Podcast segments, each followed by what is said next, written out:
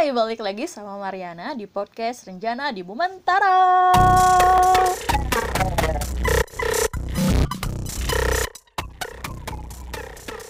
Hari ini adalah hari keempat dari 30 hari bersuara yang diadakan oleh The Podcasters Indonesia. Tema hari ini adalah rencana, dan aku mau ceritain tentang tiga rencana aku yang pengen aku laksanain dalam waktu dekat. Mudah-mudahan sih nggak cuma berakhir rencana doang ya. Ada tindak lanjutnya gitu, karena aku tidak ingin mengalami kekecewaan lagi. Yang pertama adalah nge-podcast.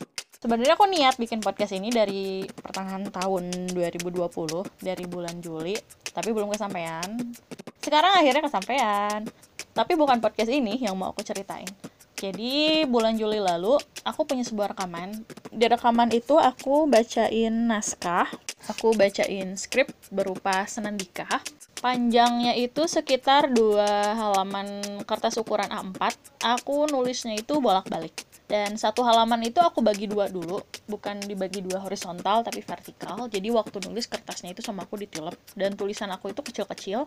Jadi aku tuh nggak pengen buang-buang kertas banyak dan kalau nulis di laptop itu nggak senyaman nulis di kertas. Jadi awal mula aku nulis itu kan aku nulisnya di kertas tuh. Jadi sampai sekarang aku masih lebih nyaman kalau nulis di kertas. Aku bikin naskah itu sekitar 4 jam kalau nggak salah. Buat nulis dua halaman bolak-balik itu tapi ternyata pas dibacain itu cuma 9 menit. Sakit hati banget tahu aku waktu itu. Sampai mikir, ya ampun aku tuh harus ngapain biar bisa punya banyak episode. Sedangkan untuk satu episode aja cuma 9 menit. Target aku tuh awalnya sampai setengah jam buat satu episode.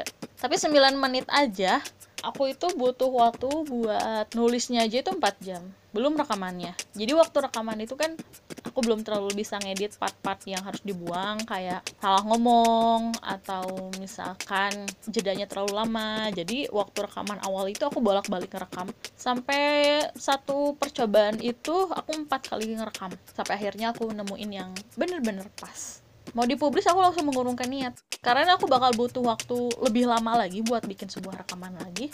Jadi pengennya tuh ditabung aja tanggal 15 lalu aku kan ikut pelatihan podcast dari Siberkreasi Masterclass di situ pembicaranya adalah Kak Stefani dan Kak Stefani itu ngajarin soal buat bikin semacam draft awal lah untuk rekaman. Jadi kita bikin tulisan dulu, full script bisa atau bikin pointer juga bisa. Nah dari situ aku mulai mikir, ngapain aku susah-susah bikin script sampai panjang sampai ke dua halaman kertas A4 dan dibacain cuma 9 menit. Kalau aku bisa buat versi yang lebih pendek dan sebenarnya nggak masalah sih aku tuh langsung mikir ngapain aku bikin satu episode itu panjang-panjang dengan proses menulisnya pun yang memakan banyak waktu? Sampai akhirnya udah pelatihan aku langsung ngedengerin podcast suara puan.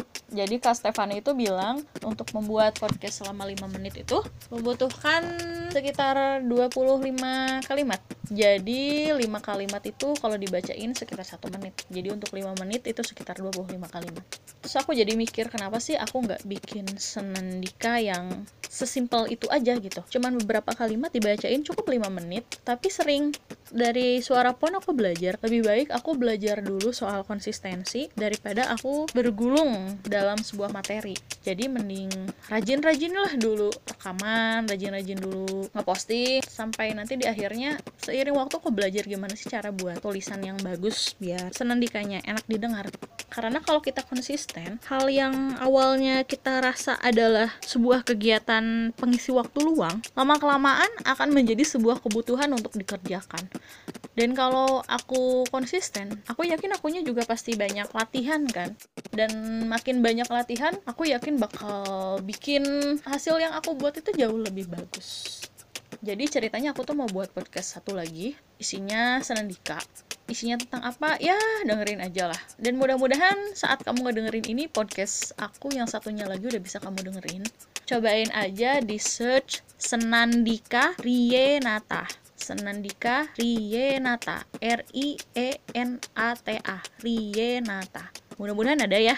Kalau misalkan ternyata bisa kamu temukan berarti aku sudah bisa dibilang berhasil memulai sesuatu yang sudah menjadi rencana aku sejak lama karena kalau podcast yang ini tuh nggak aku rencanain sama sekali kayak spontan aja gitu akhirnya oke okay, bikin podcast oke okay, bikin account di Anchor oke okay, mau dijudulin apa oke okay, mau ikutan 30 hari bersuara dan apa yang ada di dalamnya aku juga belum kebayang 30 hari selama bulan Desember ini kan temanya udah pada ditentuin tuh. Sedangkan untuk selanjutnya kan aku harus mengeksplor sendiri apa yang mau aku bicarakan. Dan mudah-mudahan dengan konsistensi selama 30 hari ini bisa ngebawa aku ke konsisten nge-podcast di tahun depan.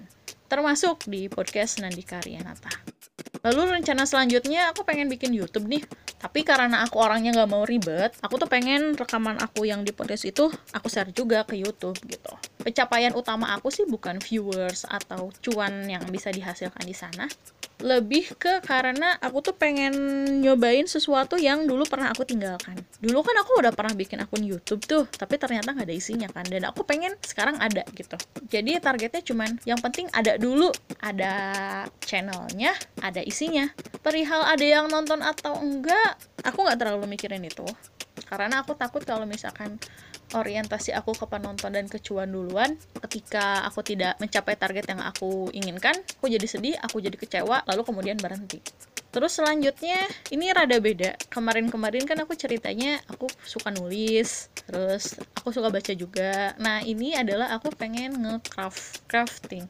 Di rumah itu aku punya koper, koper yang aku beli secara nggak sengaja.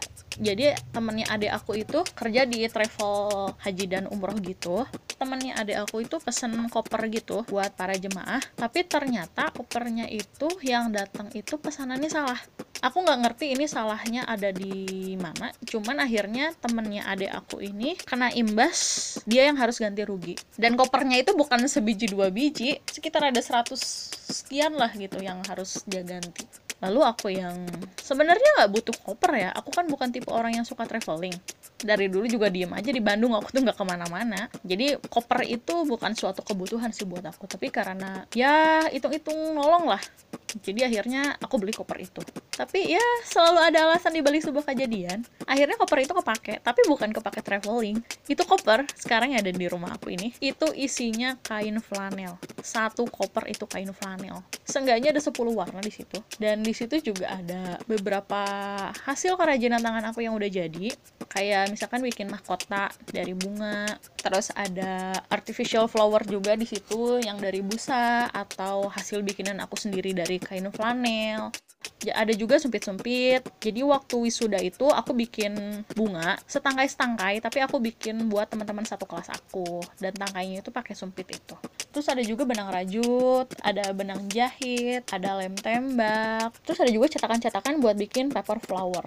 Aku itu sebenarnya orangnya males ya. Cuman ketika aku ketemu sama satu hal yang pengen aku kerjain aku biasanya serius. Sampai nggak mau ngapa-ngapain yang lain. Jadi waktu itu aku inget aku jalan-jalan ke daerah alun-alun kota Bandung aku belanja kain flanel. Itu lagi kebelet banget aku pengen punya flanel di banyak warna. Dan karena aku lagi semangat itu harus langsung dilakuin. Jadi aku belanja sampai berapa belas meter lah itu kain flanel. Meskipun sampai rumah teronggok meskipun ketika sampai rumah dia teronggok begitu saja tapi aku sih lebih baik kayak gitu. Aku timbun dulu jadi ketika aku punya semangat lagi aku bakalan kerjain. Dan sekarang aku pengen mengembalikan semangat buat crafting itu kalau lagi ngobrol sama ibu suka bodor sendiri aja gitu. Kadang-kadang ibu terus ibu aku tuh suka ngegodain gitu. Itu kain flanel coba bikin lagi. Nyicil buat souvenir nikahan gitu. Ya iya iyahin aja sih kalau aku mah. Tapi emang jadinya aku juga kepikiran kenapa enggak aku bikin souvenir sendiri? Toh gampang kok buat bikin sebuah gantungan kunci ngebentuk pita misalkan. Itu paling 15 menit juga beres kok. Cuman ya malesnya itu yang susah ngumpulin ya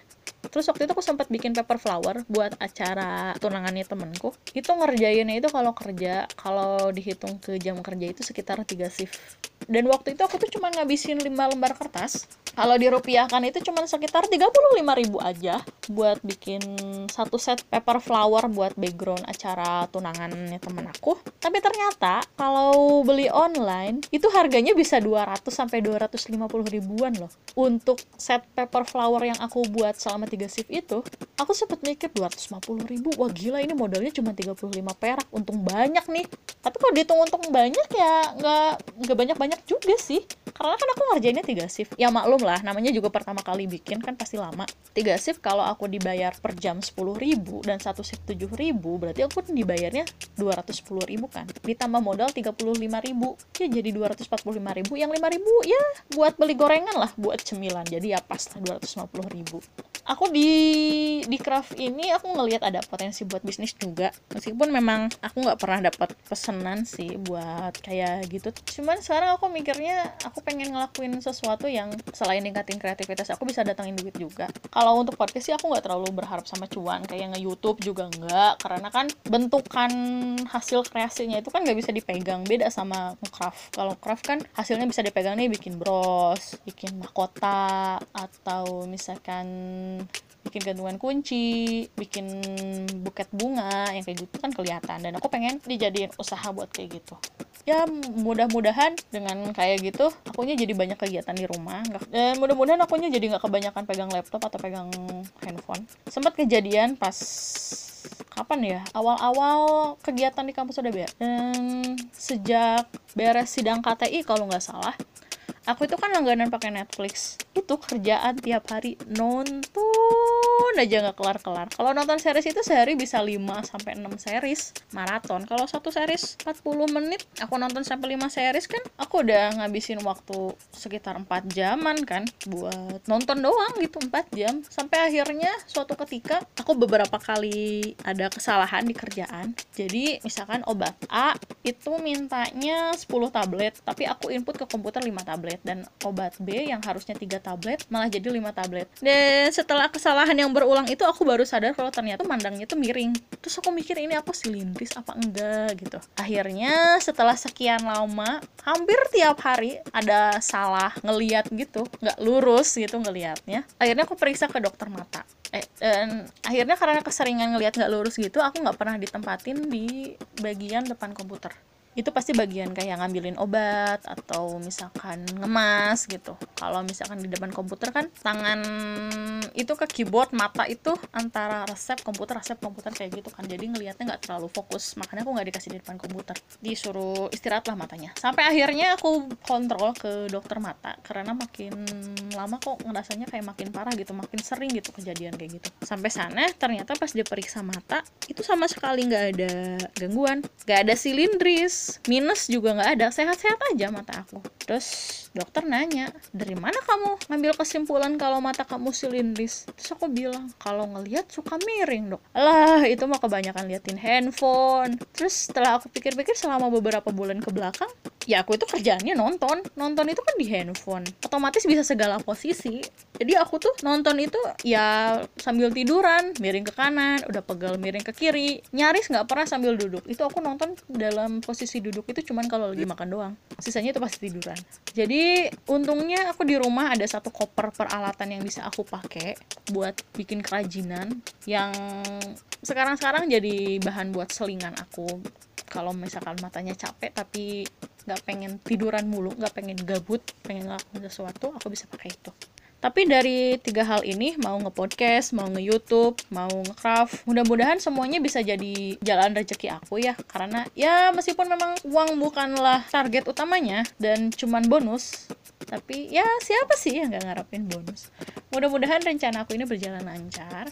Dan tentu aja usaha ini nggak mungkin aku kerjain sendiri. Maksudnya aku tetap kumpul-kumpul sama teman-teman buat dapetin ilmu dari mereka. Kayak misalkan nge podcast aku sekarang rajin banget mantengin discord bahkan nge-scroll chat-chat lama. Dari awal channel itu dibuat aku bacain satu-satu aku cari ilmu dari mereka. Terus kalau nge youtube sih aku belum mulai belajar ya gimana cara bikin video atau kayak gimana-gimana. Tapi yang penting aku fokus dulu di podcast karena niatnya kan isi konten youtube itu cuma dari podcast podcast itu kan. Terus untuk craft sendiri sekarang aku berusaha kalau nonton YouTube itu nonton video-video tutorial buat belajar. Nggak nonton yang lain-lain dulu kayak misalkan video review makanan yang lagi mukbang atau tentang review produk yang gitu-gitu aku tinggalin dulu kalau misalkan kamu punya sebuah rencana-rencana yang pengen kamu bagikan ceritanya kepada orang-orang, kamu bisa ngehubungi aku di Instagram atau kalau ada Discord kamu bisa menghubungi aku di Discord. Nanti kita ngobrol-ngobrol saling berbagi cerita. Sekian cerita aku hari ini. Mudah-mudahan rencana-rencana aku bisa terwujud, mudah-mudahan bisa berjalan baik. Dan terima kasih sudah mengaminkan. Sampai jumpa di episode selanjutnya, Renjana di Bumantara.